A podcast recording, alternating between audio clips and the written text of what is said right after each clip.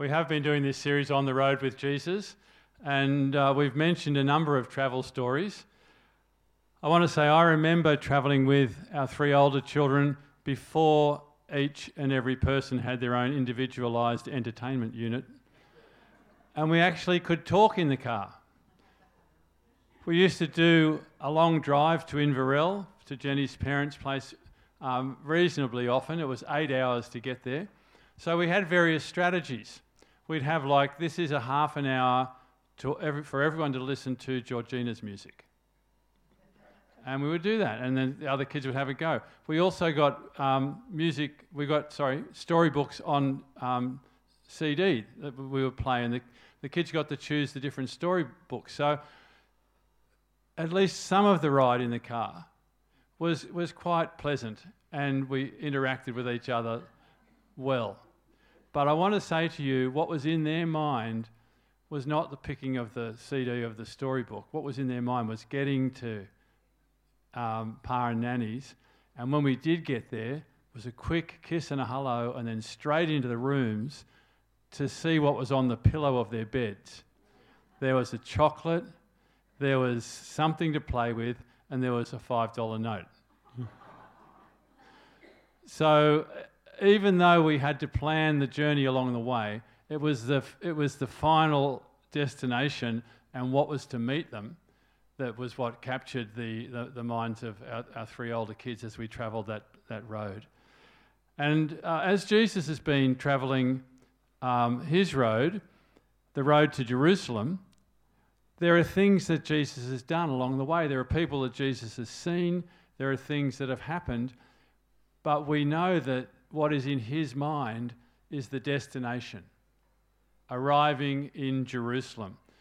And a number of times, Jesus tells us, um, tells the, the listeners and his disciples particularly, what he is expecting to happen in Jerusalem. And it's not really something that you would look forward to. He says, recorded in Luke 18 to his disciples, We're going to Jerusalem, and everything that is written by the prophets about the Son of Man will be fulfilled. He will be delivered over to the Gentiles. They will mock him, insult him, spit on him. They will flog him and kill him. And on the third day, he will rise again. So that's what awaited Jesus in Jerusalem. That's what Jesus was pushing on uh, towards. That's what was in store for him. That's an amazing thought, isn't it? To, be, to, to live uh, like that, heading down a path which you know is going to end in not just mockery and insult, but flogging and finally death. So last week, uh, just setting the, the scene, we heard Jesus as he thought about Jerusalem and he laments over the people of Jerusalem, those who have planned these terrible things.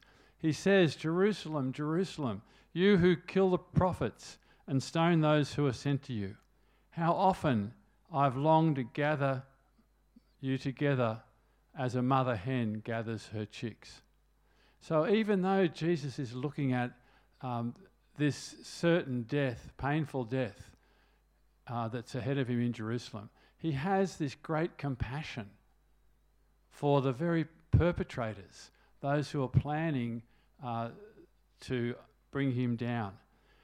And as we come to today's story, we see that heart of compassion of Jesus. We read that um,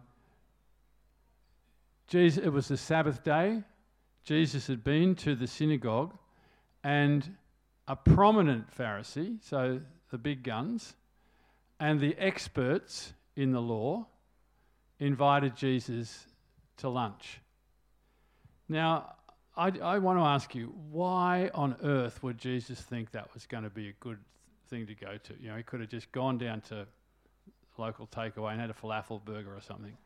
Why would he go uh, to this lunch? And particularly uh, when, when we read, as um, uh, Jesus is probably well aware, Luke writes, he was being carefully watched. Jesus was conscious of being carefully watched. He knew what they were plotting, but he would not stay away. Even though they refused to acknowledge Jesus, he was prepared to give them one more chance. He was prepared to show his compassion yet again to sinners because remember, that is Jesus' mission. Luke tells us that Jesus came to seek and to save the lost. He came to save sinners. So we have to see Jesus is not naive here. It's not like he's been set up and he's not ready for it. Jesus knows exactly what he's doing. And he goes right into the very den of the prominent Pharisees and the experts in the law with a heart of care and compassion. We need to remember that because um, it is so easy for us to think that Jesus was just condemning uh, the Pharisees and the religious people. It is the very center of relig- religion that happens in Jerusalem. The thing that he mourns over in Jerusalem is the failure of the Jewish religion, the failure of the religious leaders to lead the people. And here he has the very chance um, to have lunch with them.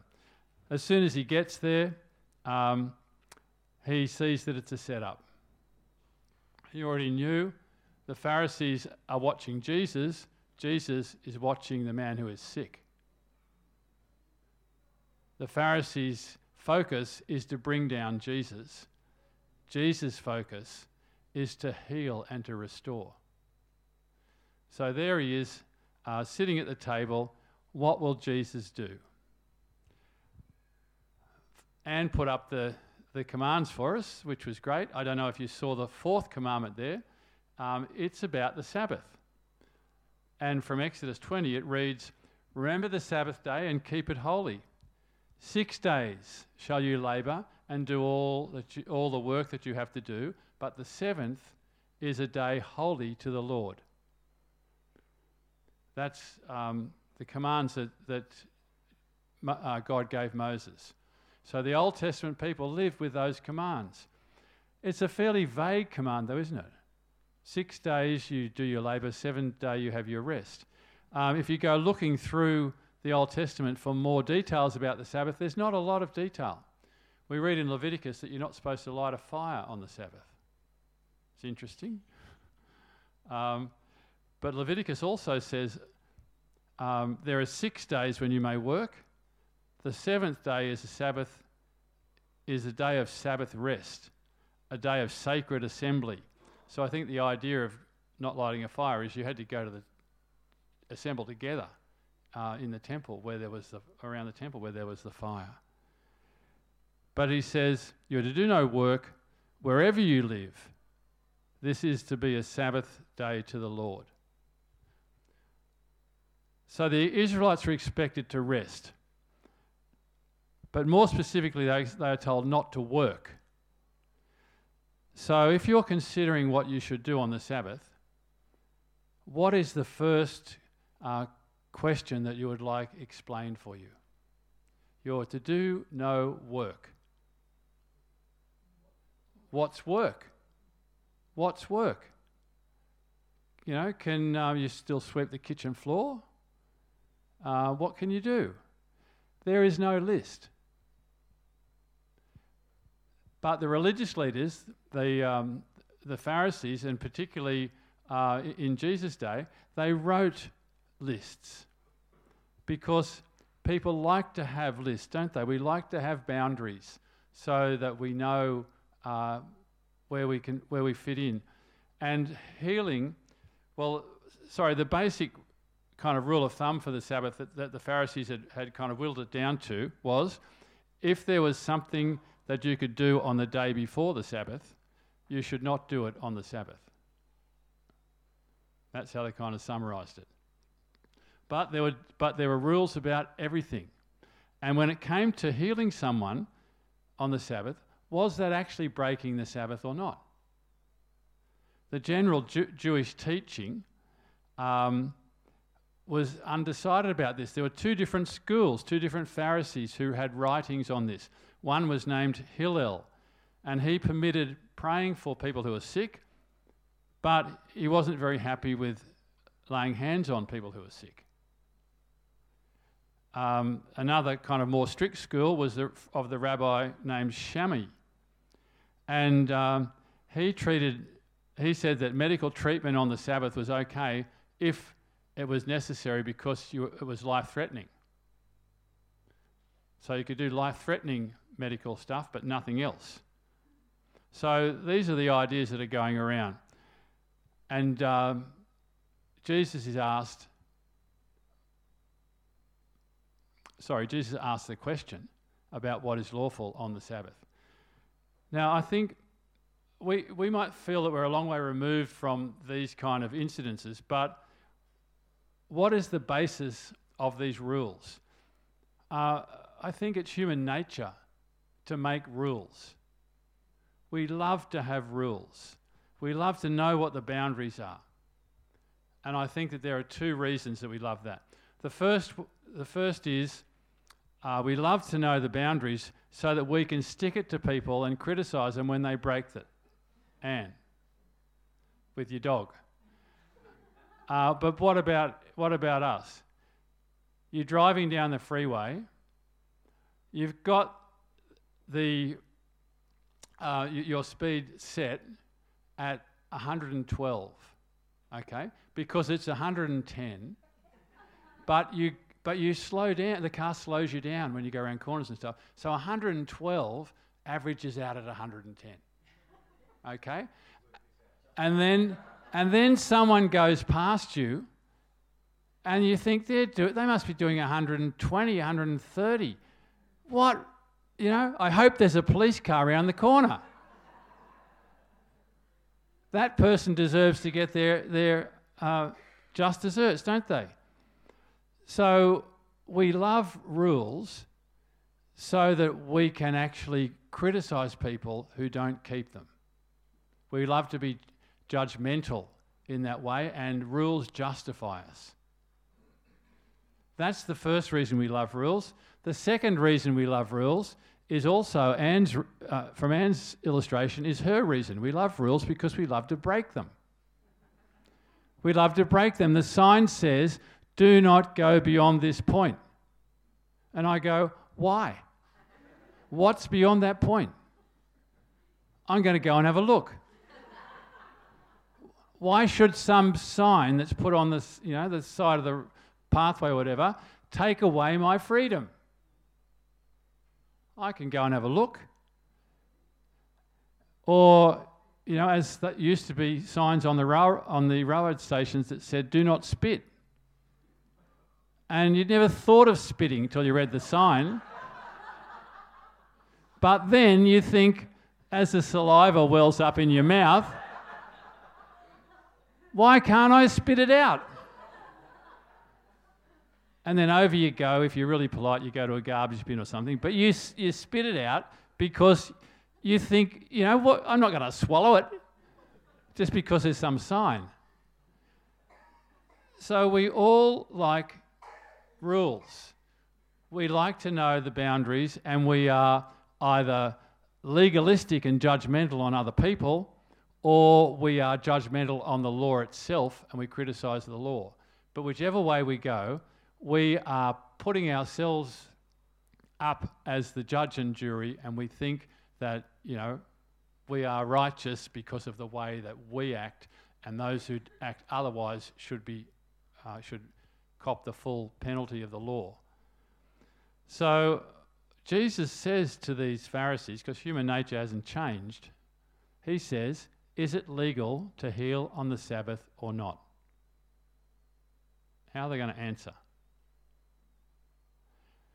They don't answer. They have nothing to say. Why? Because if they say, yes, it is illegal for you to heal on the Sabbath, there's going to be a great argument. It's going to be a furor. What do you mean? Who's the person being healed? What's the, you know, what's the circumstance, the situation?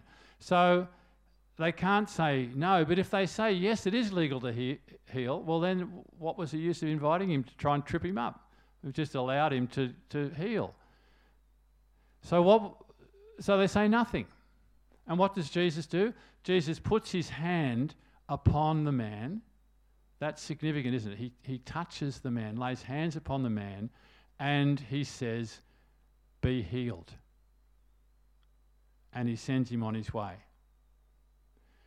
Now, while the Pharisees are reeling, trying to work out what to do next, Jesus asks his second question Which of you guys here, if you had a son or even an ox that fell into a pit on the Sabbath day, would not work to save their life and pull them out of the pit?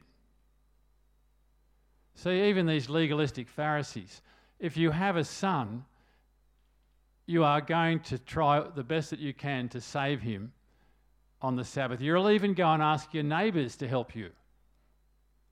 You might even get a rope or something else. You're definitely going to work at saving your son. And uh, Jesus says, or your ox, because an oxen was a very expensive animal. Wouldn't, you wouldn't even let your ox die. But here they are. They have given no compassion upon the man who is sick. Okay? They have their idea was to use him. What was he even doing there? Why did they invite him to lunch when he should have been at home on his on his um, sick bed? You know, he's got a swollen abdomen. He's got um, edema, as we would call it today, and his organs might be failing. Any, you know, any, anything is happening with this guy's health. He should not be out. But then when Jesus heals him, the Pharisees have no interest in him at all. Jesus has compassion. He, he came to seek and to save the lost. He has healed or saved. The same word um, is used in the original. The man who is sick has been healed or saved. The Pharisees, who are legalistic, critical, and trying to trap Jesus, they have given no attention to the miracle at all. They're just sorting through their, their ideas of legalism and how they can trap Jesus. So, what, is it, uh, you know, what has this got to do with us? Well, as I said before, legalism and judgmentalism lurks behind all of us, and sometimes not very far behind. Check your thinking. When someone does something that you don't think's right, check your, your thinking. How judgmental are you? How quick are we to excuse ourselves for breaking a law and then judge others who do the same? If we focus on the sick man, we see the compassion of Jesus. If we focus on ourselves, we just see legalism and rules and judgment. Jesus is on the road to Jerusalem. He is going to give his life for sinners, for people who have judged him, for people who have condemned him, for people who have abused him. That's the heart of Jesus. the man has been healed or saved. Are you on the road with Jesus? Jesus, he didn't say, Follow me to this man, but he said that to many others. He has, he has saved this guy, and we need to, to think of ourselves as that man. Where Jesus calls us to be on the road with him. Jesus has reached out to us in compassion and, and concern. He wants to save us. He has acted to save us, and many of us have received that salvation in Jesus Christ. So we go forward. We don't judge other people. We don't criticize others who might break uh, things that we think are rules or expectations. After all, we're Anglicans. Where's the list of what do's and don'ts? We're, we're all uh, tempted to fall into that uh, way of thinking. But Jesus has saved me. I don't compare myself then with anyone else. I look to Jesus, who has saved me, who has given me new life. And I walk with him on the same road, the road that Jesus leads as we walk towards his kingdom. Let's pray. Heavenly Father, we thank you for Jesus. We thank you, Lord, that he didn't write anybody off, that again and again he reached out to those who are in opposition to him, that he showed his compassion over the people of Jerusalem as he, act, as he longed to act like a mother hen. And Father, we thank you that Jesus has shown us that same compassion, that the new life that we have in him is a life that is fixed on Jesus and on his, his purpose and his journey for us. Uh, so help us, Lord, to walk with Jesus, to do what he's called us to do, and to bring honour to his name. Amen.